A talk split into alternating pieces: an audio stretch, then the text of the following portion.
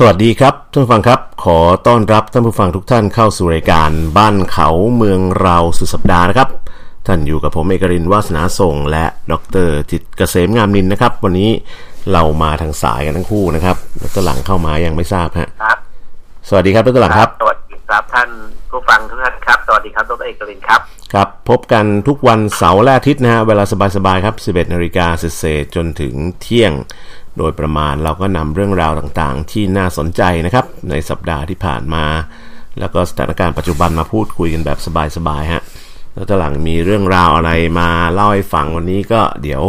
คงจะมาช่วยกันแชร์กันนะครับ ข่าวคราวช่วงนี้ก็ทั่วโลกก็โฟกัสยังโฟกัสกันอยู่ที่โควิด -19 เหมือนเดิม ช่องทางการติดต่อสื่อสารนะครับ ก็ถ้าเป็น Twitter ก็แอดดรเอกรินนะฮะ D R E K A R I N นะฮะเ e ิร์ชใน Twitter ได้เลยนะครับ ถ้าเป็นของดรหลังก็จิตเกษมฮะ J I T K A S A M E และ Facebook ครับ บอกกันทุกวันอยู่ตรงไหนครับดรหลัง Facebook ง่ายนิดเดียวนะครับ ท่านผู้ฟังที่ใช้งาน Facebook อยู่ก็แค่ค้นหาคำว่าบ้านเขาเมืองเราใน Facebook นะครับภาษาไทยครับ มีทั้งรูปเพจแล้วก็แฟนเพจนะครับ ครับเราก็สามารถที่จะมาแลกเปลี่ยนความคิดเห็นมาพูดคุยกันแบบสบายๆได้นะครับดรหลัง ใครมีครับข้อมูลก็ก่นข่าวสารอะไรนะเอกก็วันกลุ่มแฟนคลับชาวบ้านเขาเมืองเราฮะ ครับ วัน ก็ก็มี activity มาเรื่อยๆ มีกิจกรรมมาเรื่อยๆนะฮะ วันฮะพฤหัสนี้ก็เห็นอ่านัดจะไปตีกอล์ฟกันอ๋อเหรอฮะ โอ้โห สนามกอล์ฟราคาถูกมั้ง อืมฮะฮะฮะ แล้วดรหลังไปด้วยไหมฮะอ่าก็ก็เออไปครับไปครับ ถ้าไม่ติดอะไร อะก็ไปไปอืมแต่ตอนนี้กำลังลังเลอยู่อะฮะแล้วก็ก็ท่านผู้ฟังที่เป็นแฟนคลับนะฮะสนใจก็ก็ก็เข้ามาพูดคุยก็ได้ในแฟนเพจหรือในในกลุ่มไล Facebook น์ก็ได้ครับอืมใน Facebook ได้หมดครับ เข้ามาช่องทางไหนก็ทักทายเข้ามาแล้วกันนะครับ อะวันนี้ดรหลังมีอะไรมาคุยครับ เอ่ออันนี้เรื่องสำคัญเลยนะ ช่วงช่วงปีใหม่คาบเกี่ยวปีใหม่เนี่ยครับเพื่อนอืมก็ทางจีนนะฮะทางประเทศจีนเนี่ยก็ได้ส่งข้อความ อืมไปยังกลุ่มประเทศคู่ค้าต่างๆ นะฮะที่เป็นพันธมิตรนะฮะที่เขาค้าขายกับจีนเนี่ย ครับ ให้รับทราบถึงอนาคตอืมในการเอ่อ เอ่อเขาเรียกว่าดำเนินนโยบายของจีนน้องเอกน่าสนใจมากเลยสามข้อครับ ผมชอบอย่างนี้นะ คือ จีนเขาบอกเหมือนกับว่าเฮ้ยใครที่เป็นคู่ค้ากับจีนเนี่ยต้องปรับตัวนะเออเขาพูดคำนองเนี้ยนะอืมเพราะว่าหลังจากโควิด นี้เป็นต้นไปเนี่ย จีนจะดำเนินนโยบายอ่าให้จีนเนี่ยอ่าอยู่อย่างเขาเรียกอะไรอะพึ่งพาตนเองได้มากขึ้น ครับ นั้นใครที่เคยค้าค้าขายขายของให้จีนเยอะๆอะไรเงี้ยอาจจะต้องปรับตัวนะคือเป็นการเตือนไว้ก่อนนะเนี่ยอ่าครับตัวเองอืมสามเรื่องนะฮะหนึ่งก็คือว่าเขาบอกว่าจากเอ่อความเจ็บปวดแล้วก็ความวุ่นวายที่ผ่านมาสามสี่ปีเนี่ยนะครับของการค้าโลกเนี่ย โดยเฉพาะของจีนเนี่ยอืมก็ทำให้จีนพบว่าเฮ้ยจีนบางทีพึ่งพาการค้าขายกับต่างประเทศมากเกินไปจีนก็ลำบากด้วยครับ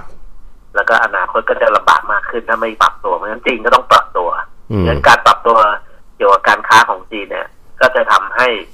มีผลกระทบต่อคู่ค้าของจีนสำคัญสำคัญด้วย ครับหนึ่งก็คือจีนเนี่ยจะพึ่งพาเอ่อในเรื่องของเทคโนโลยีตนเองมากขึ้น ครับนะจีนมีปัญหาตอนนี้ก็คือว่าเรื่องของชิปอิเล็กทรอนิกส์ อืมคือจีนเนี่ยผลิตสินค้าอิเล็กทรอนิกส์อ่าเยอะดรเอกครับ จีนผลิตยานยนต์เยอะผลิตอะไรเยอะเนี่ยนะอืมแต่ว่าเบื้องหลังสินค้าต่างๆ เนี่ย มันหัวใจสำคัญมันคือชิปอิเล็กทรอนิกส์สมองกลน่ะครับ ซึ่งเป็นของต่างชาติซึ่งอาของอเมริกาบ้างของยุโรปบ้าง ซึ่งอาตอนนี้จีนก็เหมือนกำลังถูกกดดัน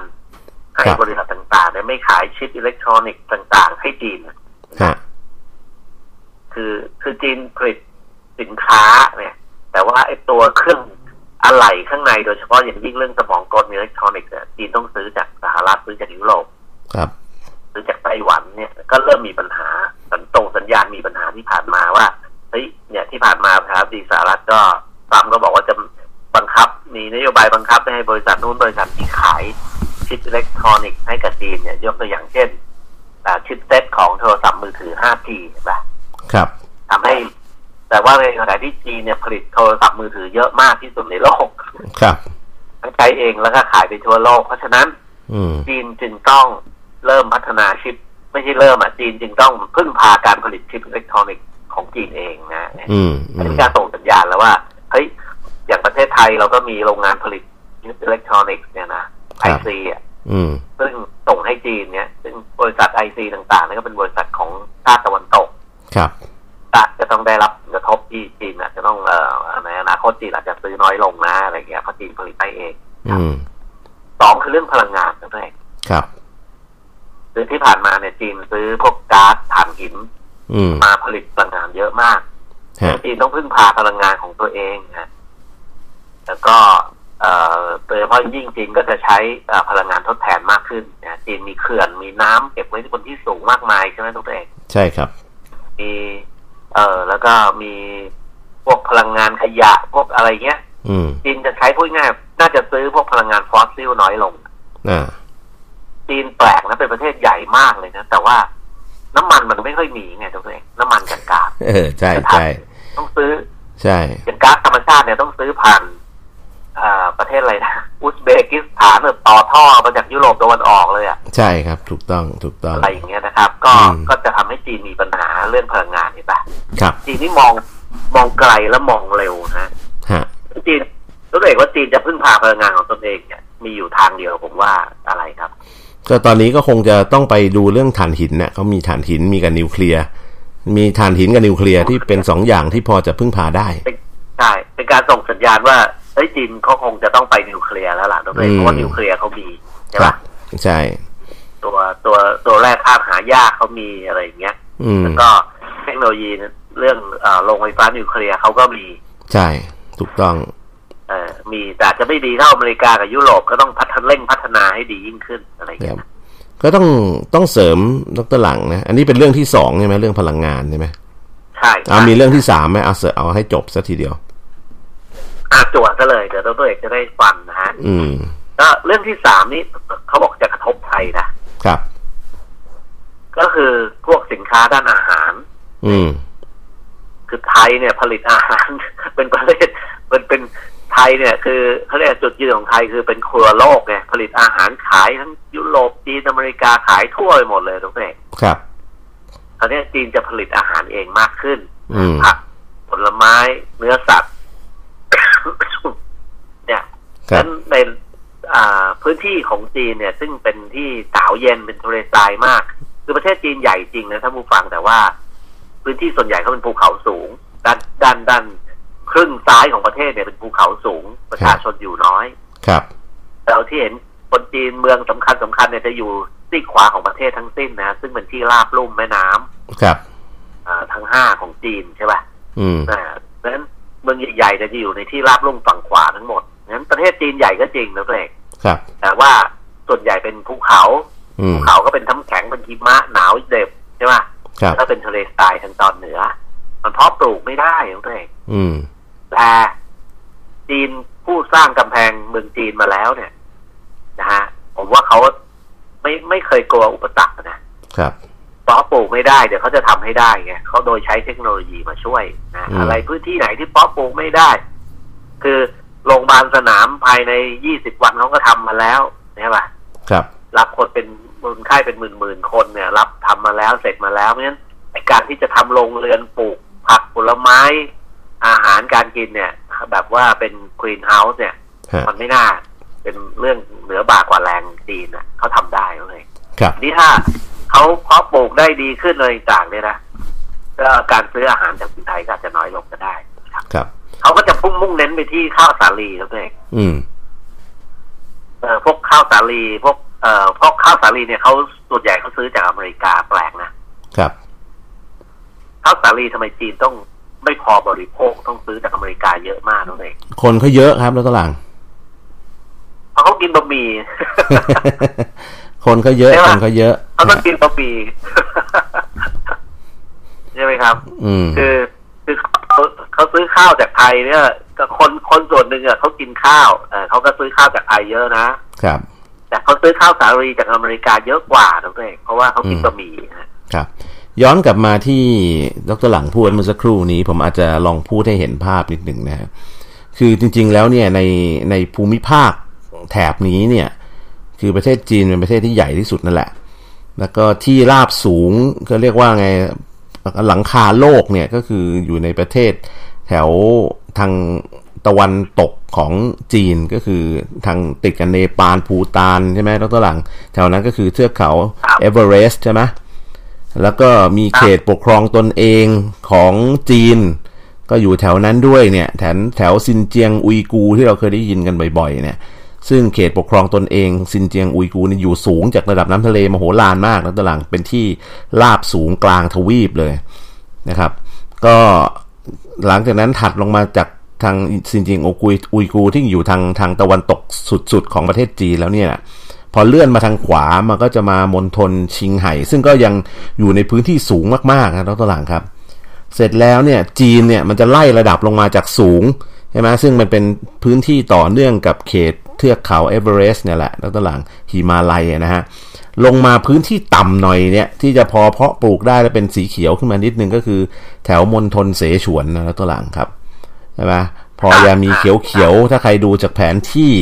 ดาวเทียมเนี่ยคือจะเห็นเลยฮะโซนด้านซ้ายเลยจากเสฉวนขึ้นไปนี่คือภูเขาสูงแล้วแล้วหลังครับ คือเพาะปลูกไม่ได้แล้วนะครับ แล้วก็เออ เลยซ้ายขึ้นไปอีกเลยจากเสฉวนขึ้นเป็นซ้ายอีกก็เป็นพวกมณฑลที่ชิงไห่ ซึ่งก็โอ้โหแบบแห้งแล้งอะทั้งตลาดนะครับ เพราะฉะนั้นฝั่งขวาเนี่ยไล่มาจากเสฉวนมาทางกุ้ยโจวหูหนานเเจียงซีเนี่ยคือไล่มาทางทะเลนะคือจากจากเสฉวนนี่คือซ้ายสุดที่พอจะพอจะเพาะปลูกพอจะมีเขียวๆได้บ้างนะ นะครับ ส่วนขึ้นไปข้างบนเออปลูกพริกดีจังเลยแล้วเออใช่ไหมก็ถ้าลงมาทางใต้ก็ทางมาจากเสฉวนลงมาทางใต้เนี่ยก็จะเป็นมณฑลยูนานที่เรารู้จักกันดี เพราะยูนานเนี่ยมันสามารถที่จะขับรถเชื่อมจากประเทศเราผ่านชายแดนลาวใช่ไหมหรือเมียนมาทะลุออกไปก็ถึงยูนานยูนานก็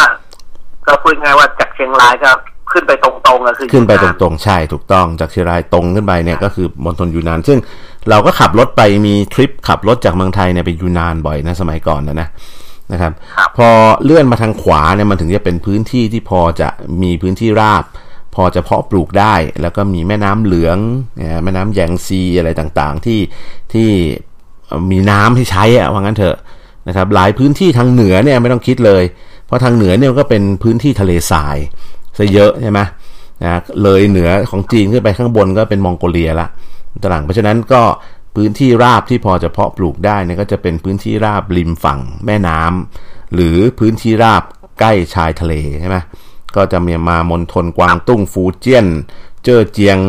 เจียงซูอะไรพวกนี้ก็คืออยู่ติดทะเล อันนี้เป็นเพาะปลูกก็ได้ค้าขายก็ดีนะครับตารางเพราะฉะนั้นเราก็จะเห็นว่าโอ้โหแต่คนเขาเยอะไง คืออย่างที่บอกอะว่าพอคนเขาเยอะมากอยู่ในพื้นที่ที่จำกัด หมายถึงว่าพื้นที่ที่แบบเพาะปลูกได้จำกัด เมืองเขาก็ไม่ได้ไปอยู่กระจายทั้งประเทศนะเขาก็จะเมืองก็จะมากระจุกอยู่ตามนี่แหละ ตามเมืองใหญ่ ๆ พื้นที่ที่อุดมสมบูรณ์หน่อยนะพื้นที่ที่ไม่อุดมสมบูรณ์ก็ไม่ค่อยมีคนไปอยู่นะตัวหลังครับใช่ไหมอันนี้ก็เป็นเรื่องของจีนอันนี้ที่นักหลังพูดก็คือจีนกำลังบอกว่า จีนจะหาวิธีการเพาะปลูกทำมาหากินเองเยอะกว่าเดิมนะ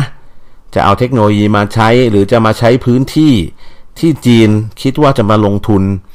ยกตัวอย่างเช่นในกัมพูชาในลาวเนี่ยจีนเขาก็มาลงทุน เพาะปลูกเยอะนะ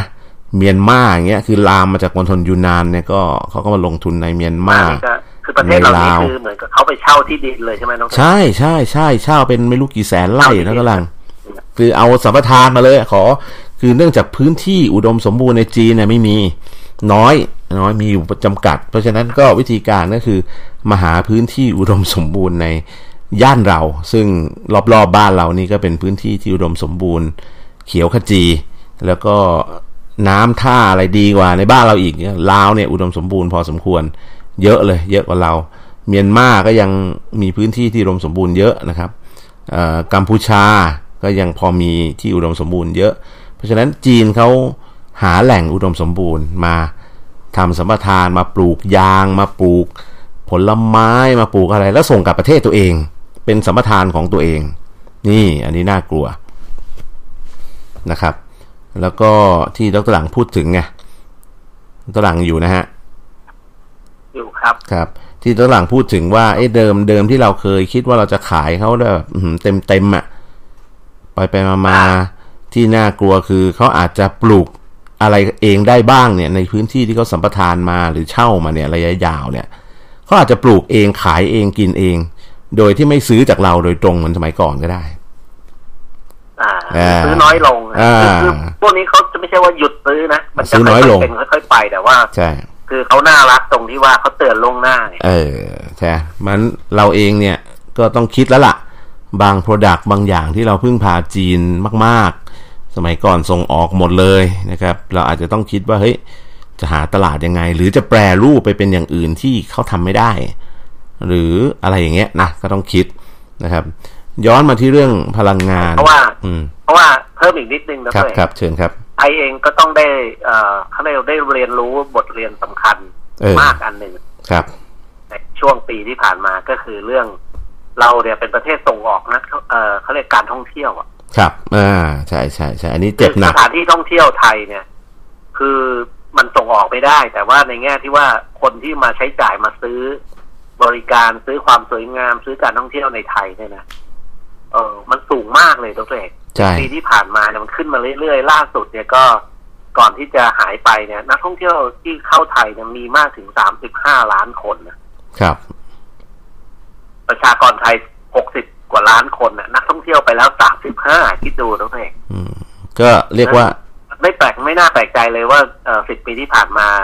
ประเทศไทยเราเศรษฐกิจเราก็ไม่เดือดร้อนอะ เราดีนะท่องเที่ยวเข้ามาเยอะเอาเงินเข้ามาโอ้โหเอามาหกสิบห้าล้านเอ่อสามสิบห้าล้านคนต่อปีเอาเงินเข้ามาใช้กันเนี่ยเมื่อต่อแสนสองแสนเนี่ยปีปีหนึ่งเงินเนี้ยไปตกอยู่กับพวกเราประชาชนเนี่ยเราก็อู้ฟู่กันไงแต่พอ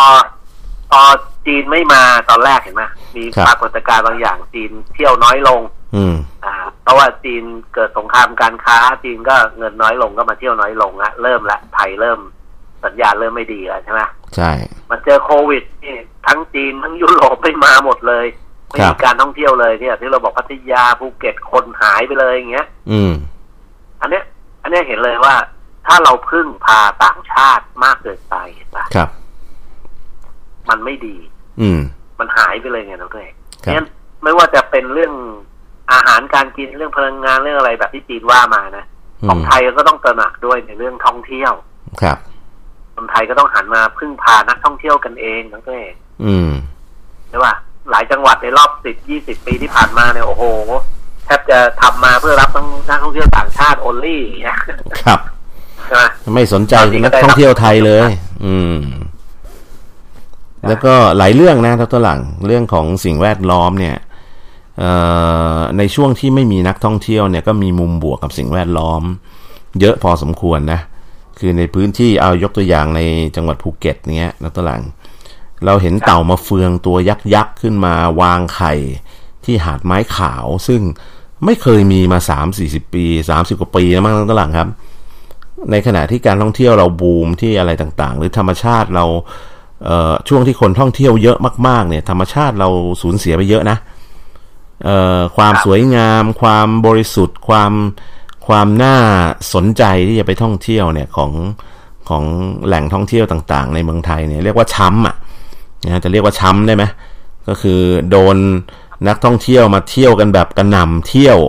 เราไม่ได้ว่าเพราะเขาไม่ดีนะ คือเขามาเที่ยวก็ดีแต่ว่า เอาเป็นเอาเป็นว่าเห็นชัดๆผมเห็นกับตาคือพีพีเนี่ยไม่สวยเลย ใช่ถูกต้องถูกต้องนะฮะแล้วเนี่ยที่ผมไปมาล่าสุดเนี่ยที่ผมส่งรูป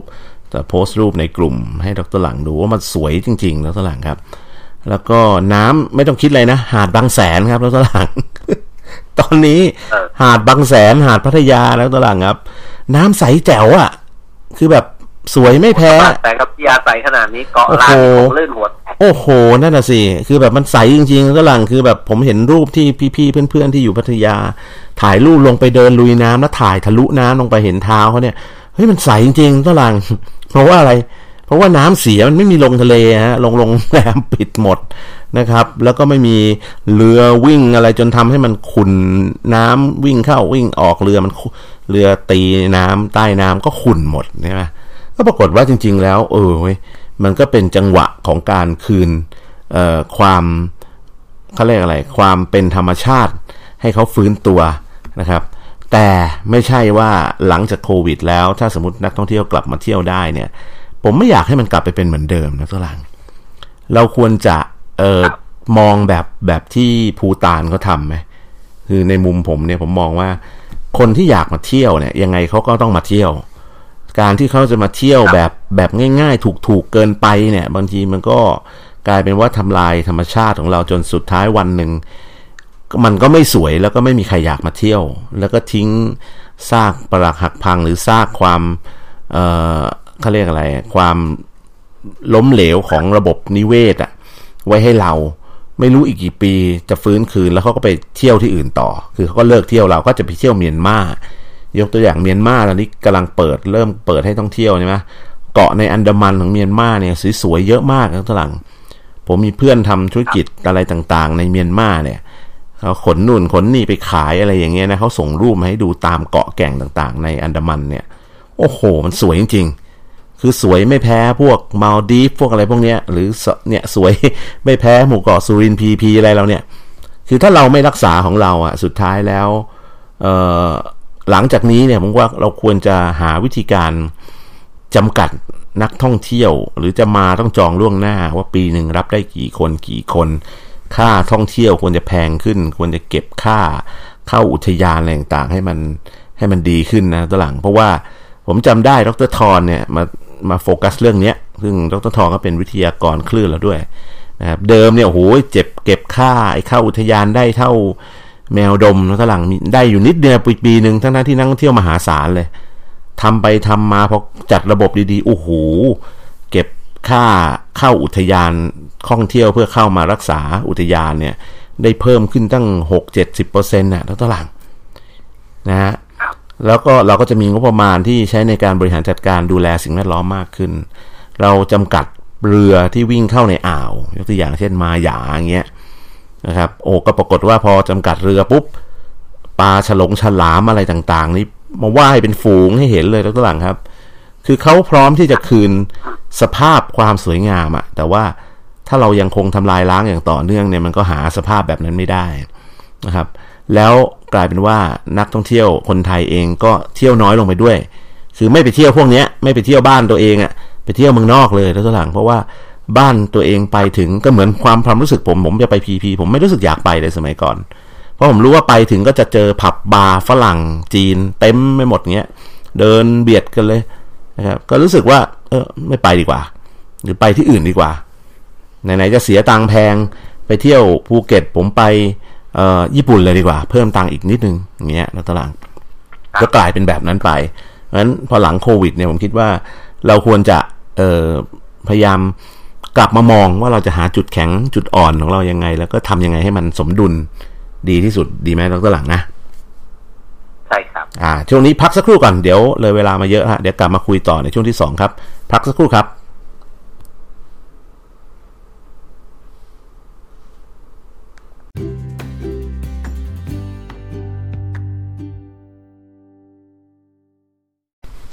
ครับ สวัสดีครับท่านผู้ฟังครับ ขอต้อนรับกลับสู่ช่วงที่2นะฮะกับรายการบ้านเขาเมืองเราสุดสัปดาห์นะครับ ท่านยังคงอยู่กับผมเมกรินและวาสนาทรงและดรจิตเกษมนะฮะยังอยู่ในสายนะครับ ครับ สวัสดีครับ ท่านผู้ฟังอีกรอบนะครับ สวัสดีครับดรเอกรินครับ ก่อนจะไปเรื่องอื่นต้องขอขอบคุณ TOA ซะก่อนนะฮะปูนฉาบขัดมันสำเร็จรูป TOA Loft ดิบอยู่ทนคนอยู่เท่สไตล์ TOA Loft นะครับ เป็นผู้สนับสนุนรายการเราเอาละเข้าคุยต่อครับ ข้างหลังเมื่อสักครู่นี้เราอาจจะสรุปให้ท่านผู้ฟังฟังอีกทีหนึ่งเราพูดถึงนโยบายต่างประเทศของประเทศจีน ซึ่งเป็นพี่ใหญ่ในย่านนี้ คือเป็นป๋าว่างั้นเถอะ แถวนี้นะครับ ก็แกก็กำหนดนโยบายมา 3 ข้อที่เกี่ยวข้องกับเรื่องของการดำเนินนโยบายต่างประเทศและรถแมพของจีน ที่จะเดินต่อไป อันแรกก็คือพึ่งตัวเองคือหลักการทุกอันคือการพึ่งตัวเองให้มากขึ้นนะ ภาพรวมทั้ง 3 ข้อที่ตหลังพูดถึงคือ 1. อะไรที่เราเคยผลิตไม่ได้ แล้วโดนบีบบังคับจากต่างประเทศก็ผลิตเองซะ เช่นดรหลังพูดถึงชิปคอมพิวเตอร์ CPU หรืออุปกรณ์ที่เป็นอิเล็กทรอนิกส์ขนาดเล็กที่เป็นองค์ประกอบของแกจิตต่างๆนะฮะอันที่สองเรื่องของพลังงาน อะไรที่เขาเคยซื้อเยอะแล้วแบบพอไม่ยอมขายให้ก็จะเป็นประเด็นต่อรองทางทางเศรษฐกิจระหว่างประเทศ ก็พึ่งพาตัวเองให้ได้เยอะๆขึ้นกว่าเดิมนะฮะข้อสามสำคัญเลยปากท้องฮะอะไรที่เราไม่เคยมีพอกินพอใช้ ต้องซื้อเขาเยอะเกินไปก็หาทางผลิตเองในรูปแบบใดรูปแบบหนึ่ง เพื่อให้มันพอเพียงกับความต้องการภายในประเทศ โดยที่ไม่ต้องไปพึ่งจมูกคนอื่นเขาเยอะเหมือนเมื่อก่อนอ่าอันนี้คือ 3 ข้อที่จีนบอก เราคุยถึงเรื่องของสิ่งแวดล้อมนะซึ่งก็คืออสิ่งที่จีนเเคยมาเที่ยวในเมืองไทยหรือแม้กระทั่งต่างประเทศก็แล้วแต่นะครับ อาหารการกินนะเมื่อกี้เราพูดไปแล้วว่าจีนเองอาจจะมาลงทุนรอบๆบบ้านเราคือมาใช้พื้นที่เพื่อนบ้านอะในการทำมาหากินแบบเดียวกับที่เราทำนะเราอาจจะได้ส่งออกไปจีนบางอย่างเนี่ยส่งออกได้น้อยลง เพราะว่าเขาทำเองมากขึ้น นะครับแต่ว่าก็ต้องปรับตัว แทนที่จะขายไอ้ที่เป็นวัตถุดิบอย่างเดียวก็ขายอะไรที่มันเป็นอุตสาหกรรมที่แปรรูปวัตถุดิบมาเพื่อจะได้ไม่เกิดความต้องเสียต้องรอเวลาอะไรเงี้ยนะตลังถ้าไม่ซื้อภายใน2อสวันมันก็จะเน่าเสียอย่างเงี้ยเราอาจจะต้องเปลี่ยนรูปแบบทำเป็นโปรดักที่มัน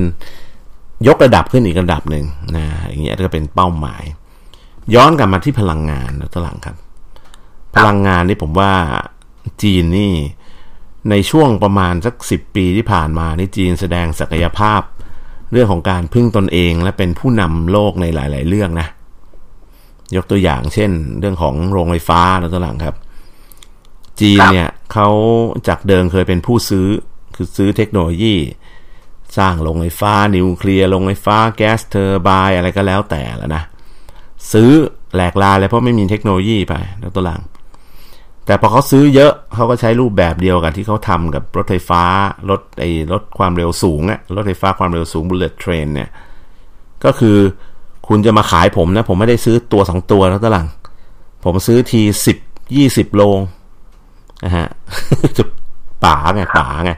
คือแทนที่จะซื้อซื้อโลงสองโลงนี่ถือว่าเยอะแล้วนะสำหรับเจ้าของเทคโนโลยีนะปีหนึ่งขายโรงไฟฟ้านิวเคลียร์ได้โลงสองโลงนี่ถือว่าแจ๋วมากอะ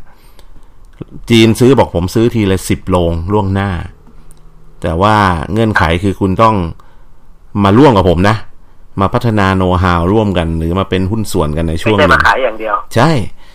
มาถือหุ้นร่วมกัน มาถ่ายทอดเทคโนโลยีนะครับ และอนาคตถ้าผมผลิตได้อะไรต่างๆ คุณก็เอาส่วนแบ่งมาสินะฮะแต่ผมมี product ผมเองแล้วนะ ใช่ ถูกต้อง จนกระทั่งจุดหนึ่งที่เจ้าของ license เนี่ยได้เงินจนหนำใจแล้วเนี่ย จีนก็เอาโน้ตฮาวที่ตัวเองได้เป็นผลิต license ของตัวเองแล้วคราวนี้ไม่ได้พึ่งพา license เก่าละเขาก็จะมี license ที่ถูกเขาเรียกพัฒนาไปอีกระดับหนึ่ง เช่น ผมยกตัวอย่างโรงไฟฟ้านิวเคลียร์ที่เคยเอามาเล่าในรายการไปหลายรอบแล้วเผื่อใครไม่ได้ฟังเนี่ยก็ช่วงแรกๆเขาซื้อจากพวกอัลสตรอมพวกเนี่ยฝั่งฝรั่งเศสนะยุโรปเนี่ยแล้วตลัง เสร็จแล้วเขาก็มีเงื่อนไขคล้ายๆ อย่างนี้แหละว่าเข้ามาก็ต้องถ่ายทอดเทคโนโลยีให้เขาด้วย เพราะเขาซื้อไม่ใช่ซื้อโรงเดียวเขาซื้อหลายโรงนะเสร็จแล้วก็มาร่วมหุ้นกันนะฮะสุดท้ายก็พัฒนาโรงไฟฟ้านิวเคลียร์เขาเรียกว่า China High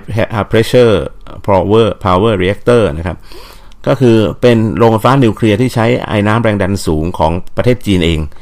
พัฒนาต่อเนื่องมาจากของยุโรป เดิมเขาซื้อมาโรงหนึ่งเจ็ดแปดร้อยเมกเขาก็มาทำโรงเขาเองขึ้นมาเป็นประมาณพันเมกเนี่ยใหญ่กว่าเดิม เทคโนโลยีพื้นฐานคล้ายกัน แล้วเขาก็มี license ของเขาเองละคราวนี้ใน step ที่สองเนี่ย อันนี้เขาก็ผลิตขายคนอื่นนะทุกท่านนะฮะผลิตขายคนอื่นแล้วครับ อันนี้คือ step ที่สองฮะแล้วก็พอผลิตขายคนอื่นได้เขาก็ขยายธุรกิจในประเทศเขาเติบโตขึ้นไปเรื่อย ๆ นะครับ เขาก็สร้างโรงไฟฟ้าเพิ่มเติมเนี่ยอย่างที่ดรหลังพูดว่า เขาอาจจะพึ่งพาเทคโนโลยีนิวเคลียร์มากขึ้นนะและเขาสร้างได้เองด้วย เออ อันนี้ก็เป็น point หนึ่ง อันถัดมาคือเขา set trend ของรถยนต์ไฟฟ้าครับ ตอนนี้จีนกลายเป็นประเทศที่เดิมไม่มีรถยนต์ไฟฟ้าเลยนะตลัง น้อยมาก เขามีมอเตอร์ไซค์ไฟฟ้ามาก่อนนะนะแต่ว่าตอนหลังๆเนี่ยเขาพัฒนาแรกนิดนึงเชิญฮะส มัยปี 2533 เนี่ย อย่าว่าแต่รถยนต์ไฟฟ้าเลย รถยนต์ยังไม่มีเลย ถูกถูกผม 2533 ผมไปปักกิ่งนี่มีแต่จักรยานนะ เป็นล้านคันเนี่ยเสียดายว่าคนรุ่นใหม่ไม่เห็นจีนในตอนนั้น ครับ เออ ก็นั่นแหละส่วนเขากว้างใหญ่มากเลยนะหกเลนแปดเลนเนี่ยแต่จักรยานเต็มถนนอย่างเงี้ย ไม่มีรถยนต์วิ่งไม่กี่คันอ่าเห็นไหมจนตอนหลังเนี่ยเขากลายมาเป็นผู้ที่ คือพอพอรัฐบาลจีนยกระดับ เศรษฐกิจของคนในประเทศคือคนก็มีกำลังซื้อมากขึ้น มันก็เริ่มมีธุรกิจอื่น ๆ ใหม่ ๆ เข้ามาใช่ไหมเริ่มมีมอเตอร์ไซค์เริ่มมีรถยนต์ใช่ไหมเข้ามาขาย แล้วพอคนมีกำลังซื้อเนี่ยเขาก็เขาไม่ได้ซื้อทีละ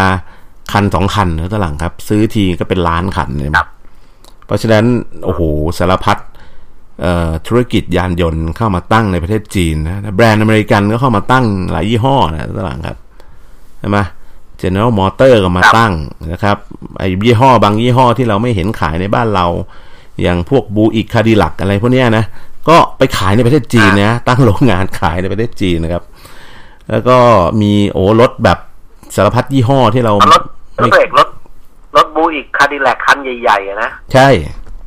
อเมริกาคนคนอเมริกันเดี๋ยวนี้เขาไม่ใช้แล้วด้วยก็นั่นนะดีแต่ว่าไม่แต่ไอ้ที่ไปขายในจีนนี่เขาไม่ได้เอาคันคนจีนชอบชอบรถคันใหญ่ๆใช่ก็หรูหราไงดูหรูหรา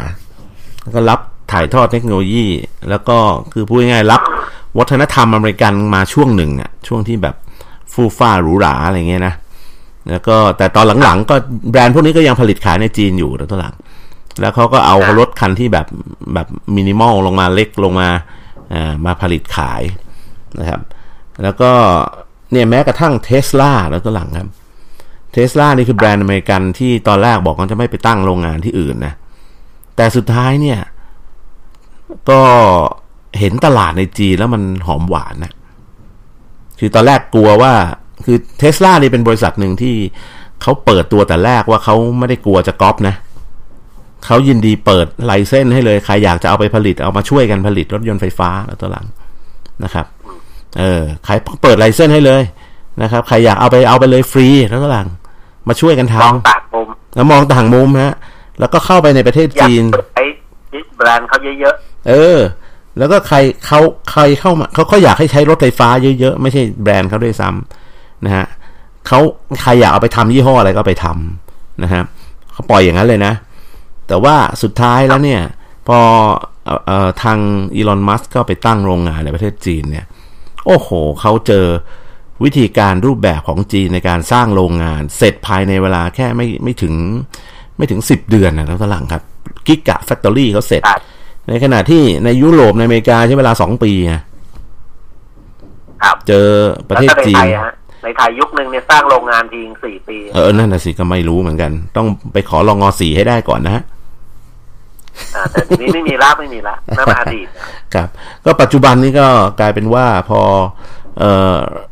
รัฐบาลจีนเปิดโอกาสให้อีลอนมัสเข้าไปตั้งโรงงานแล้วเนี่ย กลายเป็นว่าตอนนี้โรงงานในในจีนเนี่ยโอ้โหผลิตรถหนึ่งปีหนึ่งว่าปีละสามสี่แสนคันสามแสนสี่แสนคันนะอนาคตเขาตั้งเป้าภายในปีสองปีนี้ขึ้นมาห้าแสนแล้วก็อีกปีสองปีก็สองสามปีก็คือจะขึ้นไปถึงล้านคัน นี่รถไฟฟ้าอย่างเดียวนะ รถไฟฟ้าร้อยเปอร์เซ็นต์นะฮะจากเทสลาเนี่ยนะเพราะฉะนั้นเราจะเห็นว่าจีนเนี่ยโอ้โห การเติบโตทางด้าน คือพยายามเป็นหัวหอกทางด้านการใช้พลังงานสะอาด ไม่ว่าจะเป็นเรื่องพลังงานลม พลังงานแสงอาทิตย์ที่เขาไปสร้างโซลาร์ฟาร์มมโหฬารมากอยู่ในทะเลทรายแล้วดรหลัง แล้วก็พยายามปรับภูมิทัศน์ปรับรูปแบบ ใครไปเมืองจีนก็จะเห็นโซลาเซลล์ราคาถูก ชาวบ้งชาวบ้านเนี่ย ซื้อโซลาเซลล์ติดหลังคาเป็นของง่าย ๆ อะ จากสมัยก่อนแพงๆนะเออ อันนี้ก็พยายามลองเล่าให้เห็นภาพนะ ว่าตอนนี้จีนเขาก็เดินหน้าไปอยู่พอสมควรนะในเรื่องของการพัฒนาด้านพลังงานอันนี้มาดูมาดูความเป็นไปได้ครับในนโยบายสามการพึ่งพาตนเองของจีนนะครับโอเค หนึ่งเรื่องเทคโนโลยีไม่น่ามีปัญหาเนาะครับพอผมดูแล้ว ผมเคยทำงานกับวิศวกรจีนเคยเรียนหนังสือเคแล้วก็ที่ที่อังกฤษที่มีเพื่อนผมมีเพื่อนคนจีนเยอะ ครับเพื่อนคนจีนนี่ในในห้องแลบผมเนี่ยเราออกแบบวงจรอิเล็กทรอนิกส์กันเนี่ยจีนสามสิบคนนี่นะคนจีนก็มีคนจีนประมาณสิบคน ครับ สมัยนั้นเนี่ย เขารวมตัวกันแน่นมากเลยนะเขาพูดภาษาจีนเขากินชาเขาอะไรแต่ทำงานแบบทำงานแบบเช้าถึงเย็นนี่ไม่ แล้วก็เวลาไปสังสรรค์ไปอะไรเขาไม่ได้ไม่ไปกับกับเรานะอืม คือที่หลักผมเป็นพวกนักเรียนอินเตอร์ทั้งนั้นนะครับเขาไม่ไปคือคนจีนเขาจะจับกลุ่มกันเอง อืมเขาจะมาเรียนด้วยกันไปด้วยกันเที่ยวด้วยกันอะไรเงี้ย คนที่เขาพูดภาษาเดียวกันสมัยพูดภาษาอังกฤษได้ไม่เก่งเท่าอ นักเรียนชาติอื่นนะครับสมัยนี้ก็ต่างกันเยอะแล้วนะ คนจีนเดี๋ยวนี้เด็กจีนรุ่นใหม่เนี่ยพูดภาษาอังกฤษกันทั้งนั้นแหละตัวเองอืมนั้นเรื่องเทคโนโลยีผมว่าจีนเนี่ย เด็กวิศวกรโปรแกรมเมอร์อะไรเขาเก่งอะตัวเองมันไม่มีปัญหาในเรื่องที่เขาจะผลิตเทคโนโลยีและพึ่งพาตนเองนะสองเรื่องพลังงาน นิวเคลียร์นี่ผมว่าเขาก็เขาไปดวงจันทร์ได้เขาไปอะไรได้หมดแล้วอะทุกท่าน เทคโนโลยีนิวเคลียร์ไม่น่ามีปัญหามั้งครับใช่ไหมเพราะว่าจีนเรื่องแมทเรื่องคณิตศาสตร์เรื่องฟิสิกส์เนี่ยเขาก็ โอ้เขาโตมาเป็นพันปีแล้วมั้งใช่ไหมครับคือเขาก็แหล่งเป็นแบบพูดง่ายว่าแหล่งความรู้สำคัญสำคัญของโลกเกี่ยวกับทางวิทยาศาสตร์เนี่ยเกี่ยวกับการแพทย์เกี่ยวกับอะไรก็มาจากจีนครับกำเนิดที่จีนเยอะด้วยอืมผมก็คิดว่าโรงไฟฟ้าจีนทางด้านนิวเคลียร์ไม่น่ามีปัญหาโรงไฟฟ้าแสงอาทิตย์ พลังงานทดแทนต่างๆ นี่ตอนนี้จีนเป็นผู้ผลิตใช่ไอแผ่นโซลาร์เซลล์เนี่ยใหญ่ที่สุดในโลก ครับ ถูกต้องครับ แล้วก็ปลูกที่สุดในโลกด้วย ไม่มีปัญหาเรื่องพลังงานต่อไปก็เรื่องอาหาร อืมใช่ไหมอาหารนี่ที่เราเห็นทุกแจงแฟนคลับเราโพสต์มาในเฟซบุ๊กบ้านเขาของเราเห็นปะเขาทำแม้กระทั่งไอ้ฟาร์มปลาแซลมอนในทะเลในทะเลเออ เลี้ยงอัตโนมัติด้วยนะฟาร์ม เป็นเป็นฟาร์มอัตโนมัติเลี้ยงปลากลางทะเล อ่า เออ แบบขนาดยักษ์เลยอะไรเงี้ย คือเขาทำได้หมดอะด้วยสร้างโรงพยาบาลสนาม รับคนเป็นหมื่นๆคนภายในไม่กี่วันอย่างเงี้ยมันเขาสร้างไอ้ตัวกรีนเฮาส์ที่จะปลูกผักแล้วพูดเพื่อไอ้ผักปลูกอะไรในในโรงอะเพื่อป้องกันอากาศหนาวเย็นเนี่ย ผมก็เชื่อว่าเขาทำได้นะใช้เทคโนโลยีมาช่วยต่างๆก็ไม่มีปัญหาผมว่าจีนทำได้แน่นอนนะเพียงแต่ว่า เขาแค่ขันน็อตในเรื่องของทิศทางนโยบายเขาว่าเฮ้ยเออตอนนี้เขาลั่นปีกองคล้องชัยแล้วว่าเขาจะมาแนวนี้นะพึ่งตนเองมากขึ้นครับอย่างคนไทยเราก็ต้องระวังนะตอนนี้ผมเพิ่งลงมากับเชียงจากเชียงใหม่ตัวเองผมว่าคนไทยก็ในหลาย ๆ พื้นที่ที่เป็นจังหวัดท่องเที่ยวอะเขาก็ปรับตัวเยอะแล้วนะตอนนี้ก็ไปพึ่งพานะท่องเที่ยวพึ่งพาพวกการกำลังซื้อภายในประเทศอะ ครับ ก็ก็จะมีปัญหาก็โควิดรอบรอบสองแล้วก็จะมีปัญหาพวกสถานที่ท่องเที่ยวที่แบบสร้างใหญ่โตไว้รับนักท่องเที่ยวฝรั่งอะไรเงี้ย อันนี้อาจจะยังมีปัญหาอยู่ อืม เหนื่อยฮะ พวกนั้น ร้านอาหารโลเคอลอะไรต่างๆคนก็ยังเข้ายังแน่นอยู่เหมือนเดิมตัวเองครับ แล้วคนไทยก็พูดง่ายๆว่า ผมก็คิดว่าคนไทยก็ ถูกเตือนให้ปรับตัวแล้วล่ะว่าเฮ้ยต้องพึ่งพาตนเองมากขึ้น อย่าไปพึ่งพาต่างชาติพึ่งพาการส่งออกมากเกินไปครับ ครับครับก็สำคัญนะ วันนี้ตัวเลขรายงานตัวเลขรายงานเรื่องของผู้ติดเชื้อโควิด -19 ในประเทศไทยเนี่ยนะ ผู้ป่วยรายใหม่วันนี้แล้วตัวหลังครับ374รายนะ ติดเชื้อในประเทศเนี่ย300สามร้อยมาสองวันแล้วใช่ไหมอ่า วันนี้สามร้อยเจ็ดสิบสี่ติดเชื้อในประเทศเองเนี่ย สามร้อยหกสิบสี่เลยนะต้นหลังครับ ติดเชื้อจากต่างประเทศแค่สิบเท่านั้นเองนะกลายเป็นว่าตอนนี้เนี่ยหนักๆคือในประเทศเป็นหลักละนะครับ แล้วก็มีผู้ป่วยยืนยันสะสมตอนนี้หมื่นสองพันห้าสิบสี่รายนะครับติดเชื้อในประเทศเนี่ยทะลุพุ่งแซงติดเชื้ออต่างประเทศไปเยอะแล้วตัวหลังครับนะแต่ตอนนี้คนหายป่วยก็มีอยู่ 9,015 ราย นะครับก็หายป่วยเพิ่มขึ้น 109 รายก็ประเทศเราก็ยังคงมีศักยภาพในการรักษาอยู่นะครับผู้ป่วยรักษาอยู่ตอนนี้ 2,969 รายตารางนะหลักๆ ถ้าดูในภาพรวมของโลกเนี่ยตอนนี้เห็นตัวเลขแล้วก็เนี่ยระหว่างที่ผมกับดรหลังพูดกันเนี่ยผมเชื่อว่าตัวเลขทะลุ 95 ล้านไปเรียบร้อยแล้วนะครับตอนนี้ 95 9 แต่ตัวเลขนะอัปเดตจากเว็บไซต์ของ World Meters Info นะ คือ 94ล้าน9 5 9 015 ราย ตอนนี้นะนะครับ เสียชีวิตทะลุ 2 ล้านไปแล้วนะฮะตอนนี้ทะลุไป2 30,000กว่าคนละ เสียชีวิตไป2ล้าน31,083 รายนะครับ ส่วนตัวเลขผู้ติดเชื้ออันดับหนึ่งเนี่ย คือถ้าดูกราฟเนี่ยตอนนี้มันเหมือนบันไดขั้นกำลังขึ้นสู่บันไดขั้นที่ 4 หรือเปล่าไม่รู้นะฮะ มันจะเป็น step มาเลย step ที่ 1 ที่ 2 ที่ 3 นะฮะอันนี้กำลังไม่รู้จะขึ้นที่ 4 หรือเปล่าแต่ว่าอาจจะขึ้นไม่ถึงที่ 4 เพราะว่าเราเริ่มมีการฉีดวัคซีน กระจายไปตามประเทศต่างๆ แล้วนะครับตัวหลัง อย่างอเมริกาเนี่ยต้องดูตัวเลขเมื่อวานนะฮะผู้ติดเชื้อรายใหม่เนี่ยทะลุ2 0 0 0 0 0นะครับ ต่อวันนะนะฮะตัวเลขอเมริกาประเทศเดียวก็ซัดไป 24 ล้านกว่าคนแล้วตลัง และมีผู้เสียชีวิตเพิ่มนะวันเดียวนะ3,377 คนนะ ไม่น้อยนะครับ วันละ3,000กว่าคนนะ อินเดียครับ อันดับ2ของโลกนะที่มีผู้ติดเชื้อคือ10ล้านนะฮะเศษเศษนะมีผู้ติดเชื้อใหม่หมื่นห้าไม่รู้อันนี้เขาเพราะเขาตรวจน้อยหรือเปล่านะครับ แต่ว่ามีผู้เสียชีวิตเพิ่ม181เอ็ดเท่านั้นเอง อินเดียนะครับเอ่ออันดับ3บราซิลนะตัวหลัง กลายเป็นว่าอเมริกาอินเดียบราซิลเป็น3อันดับแรกของผู้ติดเชื้อนะ บราซิลนี่ติดเชื้อรวมสะสมเนี่ย8ล้าน4แสนกว่าคนนะครับผู้ติดเชื้อรายใหม่วันหนึ่งหลัก6 6 0,000กว่าคนนะฮะ62,000กว่าคนเมื่อวานนี้นะครับ แล้วก็ผู้เสียชีวิตพันกว่าคน แต่ที่น่าสังเกตจริงๆ คือออประเทศสหภาพยุโรปคืออังกฤษนะตัวหลังครับ UK เนี่ย ผู้ติดเชื้อวันเดียวนะเมื่อวานนี้เมื่อคืนนี้นะสี่หมื่นหนึ่งพันคน แล้วก็ผู้เสียชีวิตพันสองร้อยเก้าสิบห้ามีผู้เสียชีวิตเยอะมากนะตัวหลังนะครับ และล่าสุดอังกฤษบอกปิดพรมแดนไม่เที่ยวแล้วคือไม่รับนักท่องเที่ยวที่เข้ามาท่องเที่ยวนะครับ เพราะว่าต้องการควบคุมตรงนี้ให้อยู่ อีกประเทศหนึ่งที่ตัวเลขผู้เสียชีวิตหลักพันก็เม็กซิโกนะครับหลัก เม็กซิโกเลยเมื่อวานนี้เสียชีวิตไปพันหนึ่งร้อยคนนะครับเอ่อบราซิลพันอังกฤษพันสองเอ่อเม็กซิโกพันหนึ่งนะฮะอันนี้ก็ก็ถือว่าเป็นตัวเลขที่เยอะนะนะแต่อเมริกาแน่นอนเยอะสุดอยู่แล้วนะสามพันสามต้องคอยติดตามอย่างใกล้ชิดครับ ในเรื่องได้ในเรื่องของข้อมูลโควิดที่ดรเอกพูดได้ฟังเนี่ยสิ่งหนึ่งที่ท่านผู้ฟังต้องน่าติดตามนะ ก็คือ ผลสำเร็จในการใช้วัคซีนโอเคอืม เออเพราะตอนนี้มันแปลกๆอยู่นะก็มีมันทำท่าจะอืมวัคซีนเนี่ยเร่งบท